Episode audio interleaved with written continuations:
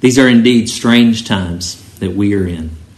And none of us know when, when things will get back to normal or if, if they even will.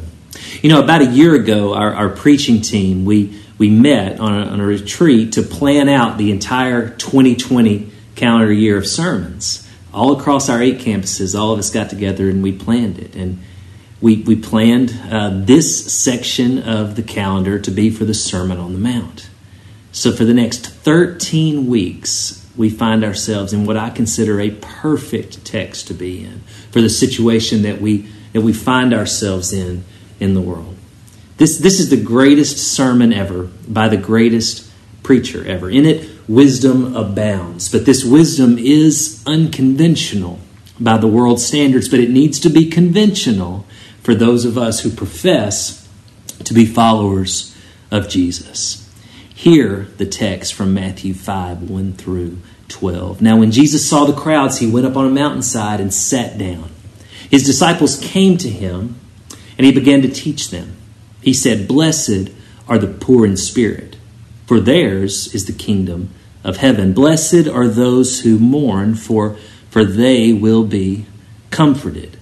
Blessed are the, the meek, for they will inherit the earth. Blessed are those who hunger and thirst for righteousness, for they, they will be filled. Blessed are the merciful, for they will be shown mercy. Blessed are the pure in heart, for they will see God. And blessed are the peacemakers, for they will be called children of God. Blessed are those who are persecuted because of righteousness, for theirs is the kingdom of heaven. And blessed are you when people insult you, persecute you, and falsely say all kinds of evil against you because of me. Rejoice and be glad, because great is your reward in heaven. For in the same way they persecuted the prophets who were before you. This is the word of the Lord. Thanks be to God. You know, one thing that is certainly the case these days is that our lives are, they're certainly more simple. Uh, come to think of it, we probably should go uh, crank Leslie Ann's car up. I don't think she's even driven it in over, over two weeks. Now, I, I didn't say our lives are easy.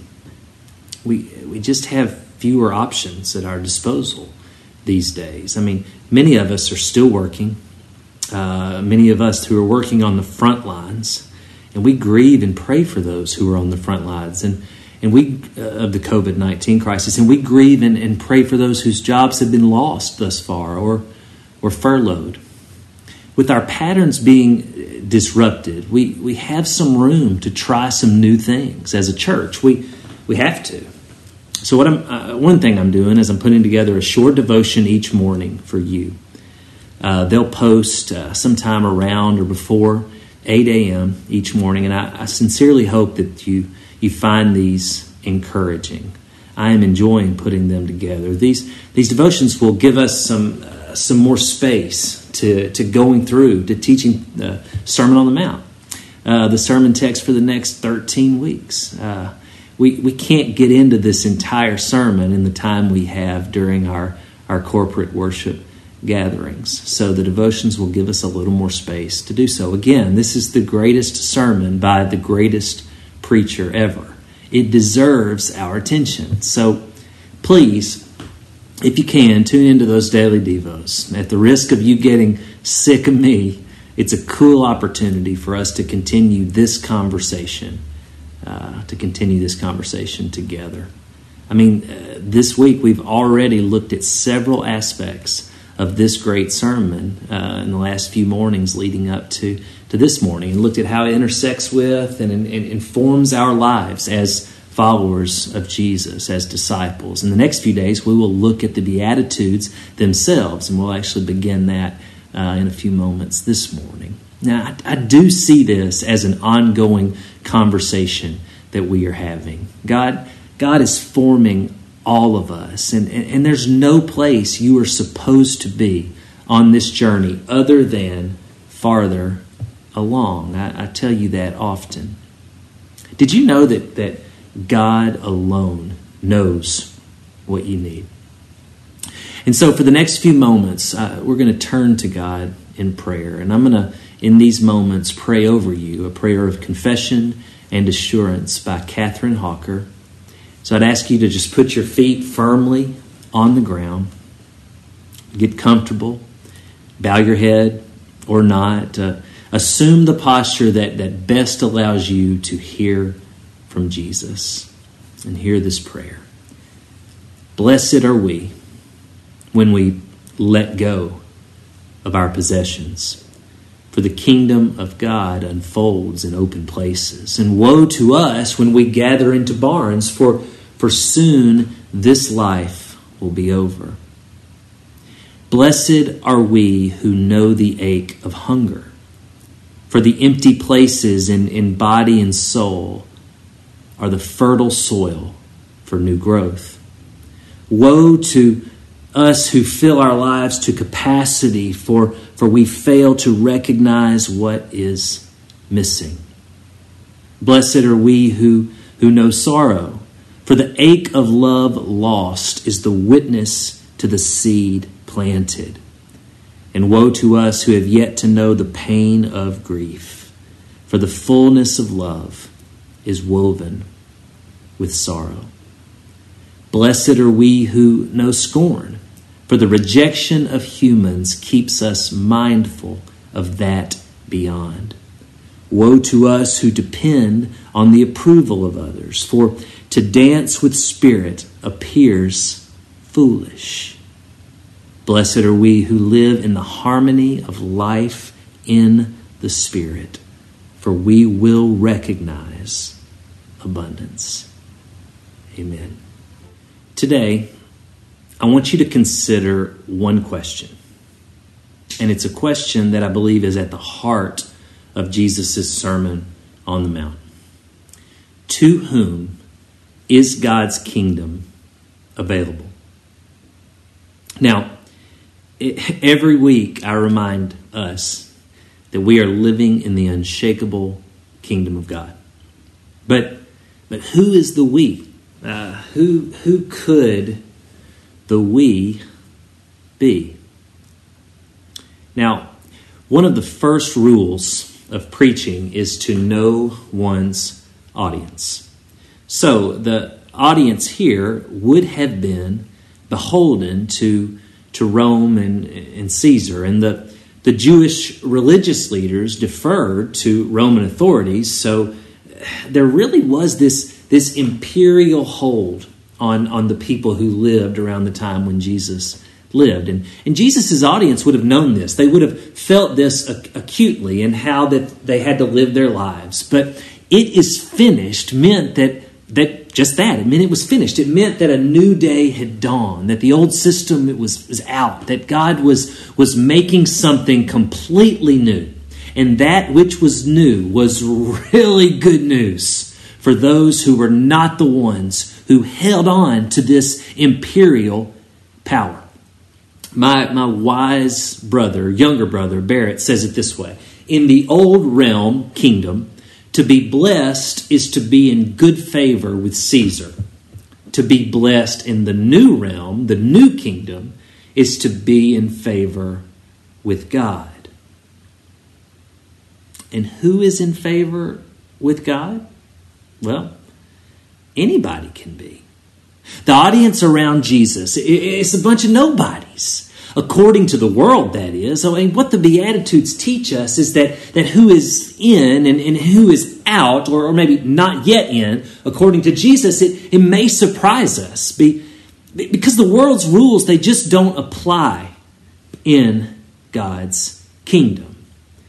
And, and what a good time in the world's history right now to focus in on the Beatitudes. I mean, think about it.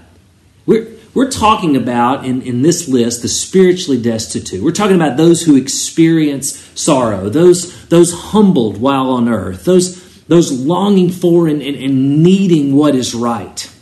Now, I think that describes a lot of us right now, more, certainly more than, say, two months ago.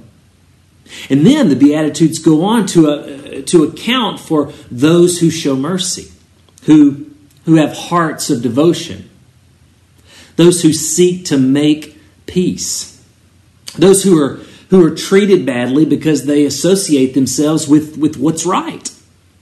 Now, Jesus is not saying go make sure you fit into all those categories as, as if this was a test that we were to score well on. Rather, Jesus is offering these as good news to those who these descriptors describe. Have, have you experienced sorrow? I'm, I'm so sorry. But good news sister, brother. So did Jesus. And, and even better news Jesus is alive, and the kingdom of God is here, and it is available to you. The, the greatest work of the church for, for us is, is to help the great wide world see and understand that this kingdom is here and it is available to anyone so often the kingdom is for those who, who may never think they could inherit it. And, and those who think they already have it, well, will be, they'll be very sad when they realize they never did. For, for instance, Jesus says, Blessed are the poor in spirit, for theirs is the kingdom of heaven. So, well, there's one clue to, to answer our question. Our question, to whom is the kingdom uh, available? The, the kingdom is available to the spiritually poor. Dallas Willard actually calls the spiritually poor the spiritual zeros. Those, those folks who, who may not ever come into our doors or onto our online gatherings. Those who would never speak up in our Bible studies because they think they might be ashamed, you know, shamed for their ignorance. Folks who think they could not be loved by God. Jesus says they're blessed. And you know why they're blessed? Because the kingdom has come and it's available to anyone. And that is great news to the spiritually poor. I remember a story told by a certain seminary professor who, who takes his students every year into the heart of Mexico. And, and the purpose of these trips as the professor puts it, they go to very impoverished areas, is to be evangelized, evangelized by the poor. And I resonate with this. I, I always feel like I learn so much about life and about God through the mission journeys I have been able to be a part of, and specifically from the people that we encounter and get to know in these places in the world. The professor and his students, they, they went on this trip spoken of to an extremely poor lady's house in the community they were in. And she was a Christian, and, and, and, through conversing with the students, the students began to discover there's some pretty big theological holes uh, in theological additions in her understanding of, of God, the, the Bible, faith, etc. The professor starts getting uh, a little uneasy. Wondering if he should uh, interject and maybe correct some of this incomplete uh, theology, and it's made particularly difficult since this professor, who is Latino, is also serving as the translator. So, in a sense, he has this, this feeling that he is supporting uh, these incomplete ideas. And then all of a sudden, a nine year old boy bursts into the kitchen where, where the students and the professor and the, the mother sat because it was her nine year old son, and he had returned home with 15 pesos from selling chiclets on the on the street corner down the street. And and the mother took the 15 pesos and she put 14 of them in her in her pocket. And then she put one in a jar on the table right there in the middle of the kitchen. And the professor quickly asked her uh, you know what what does she intend to do with that lone peso and the the woman replied oh that is for the poor Well, stunned, shocked, and, and speechless, the professor claims in that moment he learned more about God than all his theology books had taught him. When those who have so little practice their faith by providing for those who have even less. Wow. It's those of us who are who are privileged who who see those who are oppressed and do nothing. We're we're the ones who don't know God. The ones who have not yet realized that the kingdom of God is coming already. And that the kingdom of God that is coming is available to anyone. We, we have to know this and we have to tell others this good news that the kingdom is coming and blessed is anyone who knows it.